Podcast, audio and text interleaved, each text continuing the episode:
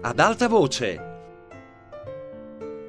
Marco Paolini legge Un anno sull'altipiano di Emilio Lussu.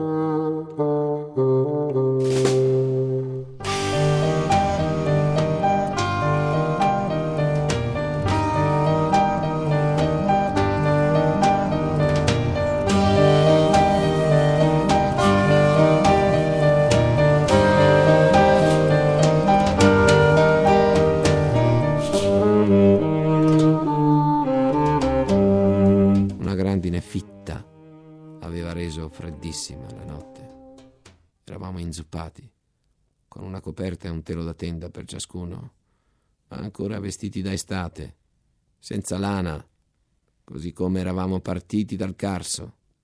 E il freddo della notte era insopportabile. Verso mezzanotte ci fu permesso accender fuochi. La distanza, il bosco, tutto ci proteggeva dalla vista del nemico. Eravamo intorno ai grandi fuochi. Abeti bruciavano con aspro odor di resina. Sottovoce, i soldati commentavano gli avvenimenti del giorno. Un grido stentorio risuonò dal bosco. Allerta! Allerta! Guai a chi dorme! Il nemico è vicino! Allerta! Ma chi è? Allerta un soldato addormentato e un soldato morto! Allerta! Il vostro generale non dorme mai! Allerta! Era Leone. Il generale Leone. Nella notte quella voce cadeva cavernosa. Io mi ero alzato, avevo lasciato il comandante del battaglione seduto su un sasso attorno al fuoco e mi ero fermato in piedi in mezzo ai gruppi sparsi della dodicesima compagnia. I soldati non si accorgevano della mia presenza. Addosso al fuoco mi avvicinai a una squadra per scaldarmi e guardavo verso la direzione da cui veniva la voce del generale. Passa il vostro generale! Allerta! Il vostro generale non dorme! Allerta! E la voce lentamente si faceva più vicina. Il generale camminava in mezzo al nostro battaglione. Il pazzo non dorme, bisbigliò un soldato della dodicesima. Meglio un generale morto che un generale sveglio, commentò un altro. Allerta! Passa il vostro generale! È qua. Adesso passa su di noi. E nessuno tirerà una fucilata a quel macellaio? mormorò lo stesso soldato che aveva parlato per primo. Gliela tiro io, di sicuro. Certo che gliela tiro, disse un soldato anziano che non aveva ancora parlato. Sembrava solo occupato a scaldarsi, accanto al sergente. Erano così stretti uno addosso all'altro intorno al fuoco che il riflesso li illuminava tutti. Io ne potevo riconoscere la faccia, chiaro. Il sergente in ginocchio, braccia piegate, mani aperte all'altezza della testa per proteggersi la faccia dal caldo del fuoco. Non disse, non mosse. Se si mostra gli tiro, disse di nuovo lo stesso soldato. Poi io lo vidi, vidi quel soldato anziano prendere il fucile, manovrare l'otturatore, controllare il caricatore. Allerta! Allerta! urlava il generale e apparve tra due fuochi, a una cinquantina di metri da noi. Sotto l'elmetto aveva una sciarpa che gli avvolgeva il collo, gli cadeva sulle spalle un mantello grigio ampio, scendendo fino alle caviglie. Se lo copriva tutto. Camminava stentatamente, le mani alla bocca come un megafono. Appena rischiarato dalla luce sembrava un fantasma, sembrava allerta. Il soldato anziano, lentamente, alzò il fucile per mirare. Ehi! dissi io. Il generale non ha voglia di dormire. Il soldato riabbassò il fucile. Il sergente si levò di scatto e mi offrì il suo posto accanto al fuoco.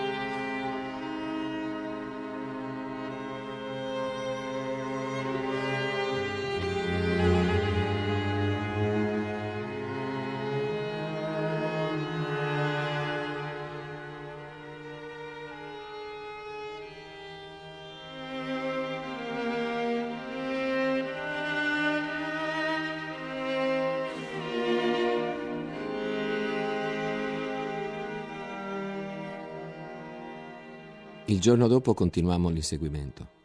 Il battaglione d'avanguardia, superato Croce Sant'Antonio, procedeva nel bosco, verso Casara Zebbia, Monte Zebio. Mano a mano che esso avanzava, appariva sempre più probabile che il grosso del nemico si fosse fermato sulle alture. La resistenza era ridivenuta accanita.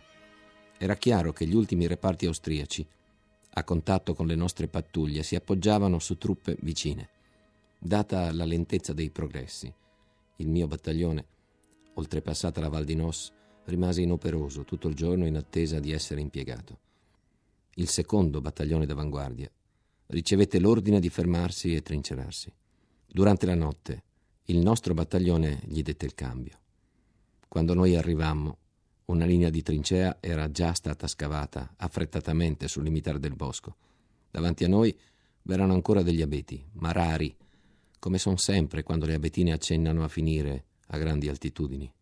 Il terreno continuava ad essere coperto di cespuglie.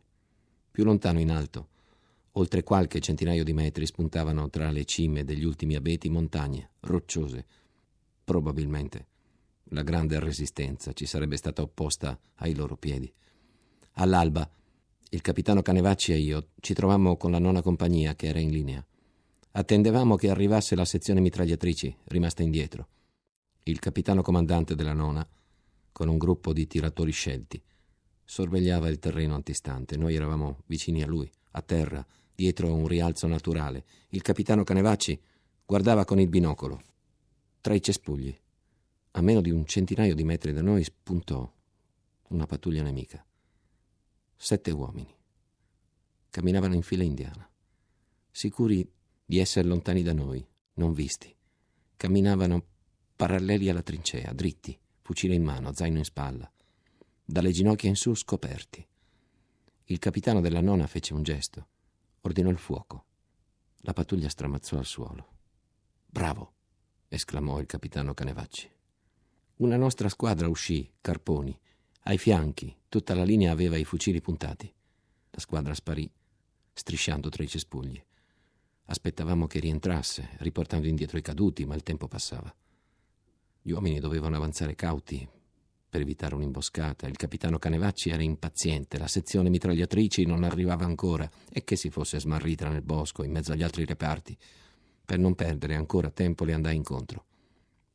La trovai mezzo chilometro indietro, a contatto con quelli del secondo battaglione. Quando arrivai una scena movimentata si svolgeva. Tra il secondo battaglione e la sezione mitragliatrice c'era il generale Leone, solo, su un mulo, che si arrampicava tra le rocce. Per uno scarto improvviso del mulo, mentre rasentava il ciglio d'un precipizio scosceso alto una ventina di metri, cadde per terra. Il mulo, indifferente, continuava a camminare sull'orlo. Il generale si teneva ancora aggrappato alle redini, a metà penzoloni sul burrone. Il mulo, a ogni passo, con la testa, dava strappi per liberarsene. Da un momento all'altro il generale poteva precipitare nel vuoto. Molti soldati vicini lo vedevano, ma nessuno si muoveva. Io li vedevo tutti, distintamente, qualcuno ammiccava, sorridendo. Ancora un istante e il mulo si sarebbe liberato del generale. Dalle file della nostra sezione mitragliatrici un soldato si lanciò di corsa sul generale e arrivò in tempo per trattenerlo. Questi, senza scomporsi, come allenato a incidenti del genere, rimontò sul mulo, continuò il cammino e disparve. Il soldato in piedi si guardava intorno, soddisfatto, aveva salvato il generale. Quando i suoi compagni della sezione mitragliatrici lo raggiunsero, io assistetti a una aggressione selvaggia. Con furia gli si buttarono addosso, tempestandolo di pugni, rovesciato a terra, gli furono sopra canaglia. Miserabile, lasciatemi, aiuto, aiuto. Pugni, calci, si abbattevano su quel disgraziato, impotente a difendersi. Tieni, canaglia, miserabile, chi ti ha pagato per fare l'imbecille? Lasciatemi, aiuto a salvare il generale. Confessa. Ti hanno comprato gli austriaci, ma io non l'ho fatto apposta, lasciatemi, vi giuro, non l'ho fatto apposta.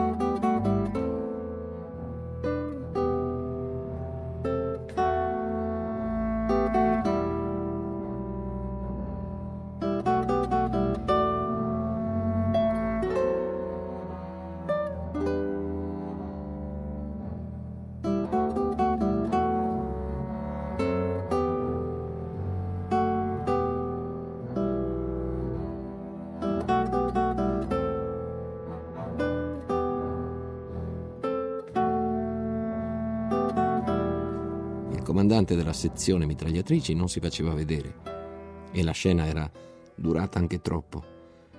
Poiché nessuno interveniva, né ufficiali né graduati, scesi io, di corsa, sul sentiero. Che succede? La mia presenza li sorprese. Tutti si dispersero. Qualcuno si mise sull'attenti e rimase sul posto. Io porsi una mano all'aggredito, lo aiutai a drizzarsi quando fu in piedi e anche quelli che si erano fermati sull'attenti erano già scomparsi. C'ero solo io e lui. Un occhio gonfio, livido, la guancia coperta di sangue, perso l'elmetto. Che è successo? Non è niente, signor tenente. E volgeva lo sguardo spaurito destra, sinistra, per cercare l'elmetto, ma anche per paura di essere sentito dai suoi compagni. Come niente? E quell'occhio pesto? E il sangue in faccia? Sei mezzo morto e non è niente? Non rispondeva impacciato sull'attenti. Insistetti, ma non, non aprì più bocca. Ci levò d'imbarazzo l'arrivo del tenente Ottolenghi, della sezione mitragliatrici, quello che con un'arma sola a Montefior aveva salvato la giornata. Noi eravamo di grado pari, ma io ero più anziano. Lui non mi rivolse nemmeno la parola. Si fece incontro al soldato e gli gridò imbecille. Hai disonorato la sezione mitragliatrici. Ma che dovevo fare, signor tenente? Come che dovevi fare? Dovevi fare quello che hanno fatto gli altri, niente. Ed era anche troppo fare niente. Io ho un asino come te, non lo voglio nel mio reparto. Ti faccio cacciare io dalla sezione mitragliatrici. Il soldato aveva trovato l'elmetto, se lo stava mettendo in testa. Cosa dovevi fare? Vuoi fare una cosa? Volevi fare qualcosa? Beh, dovevi dargli un colpo di baionetta alle redini e far cascar giù il generale. Come? mormorò il soldato. Io dovevo lasciar morire il generale. Sì, imbecille. Dovevi lasciarlo morire. E se non moriva, dato che tu volevi far qualcosa, dovevi aiutarlo a morire. Adesso, quando ritorni alla sezione, se i tuoi ti ammazzano, vuol dire che te lo sarai meritato. Il soldato scomparve allontanandosi. Io gli dissi, tuttavia faresti meglio essere più serio. Fra poche ore Tutta la brigata saprà quel che è successo. Che lo sappiano, che non lo sappiano, mi è indifferente. Anzi, guarda, meglio che lo sappiano. Così verrà in testa a qualcun altro di tirargli un colpo a quel vampiro. Ottolenghi parlava sdegnato. Mise una mano in tasca, tirò fuori una moneta, la buttò in aria, mi chiese testa o croce? Testa o croce? Testa, gridò lui stesso. Era croce. Era croce. Se fosse uscita testa. Che cosa? Se fosse uscita a testa, beh, sarà per un'altra volta.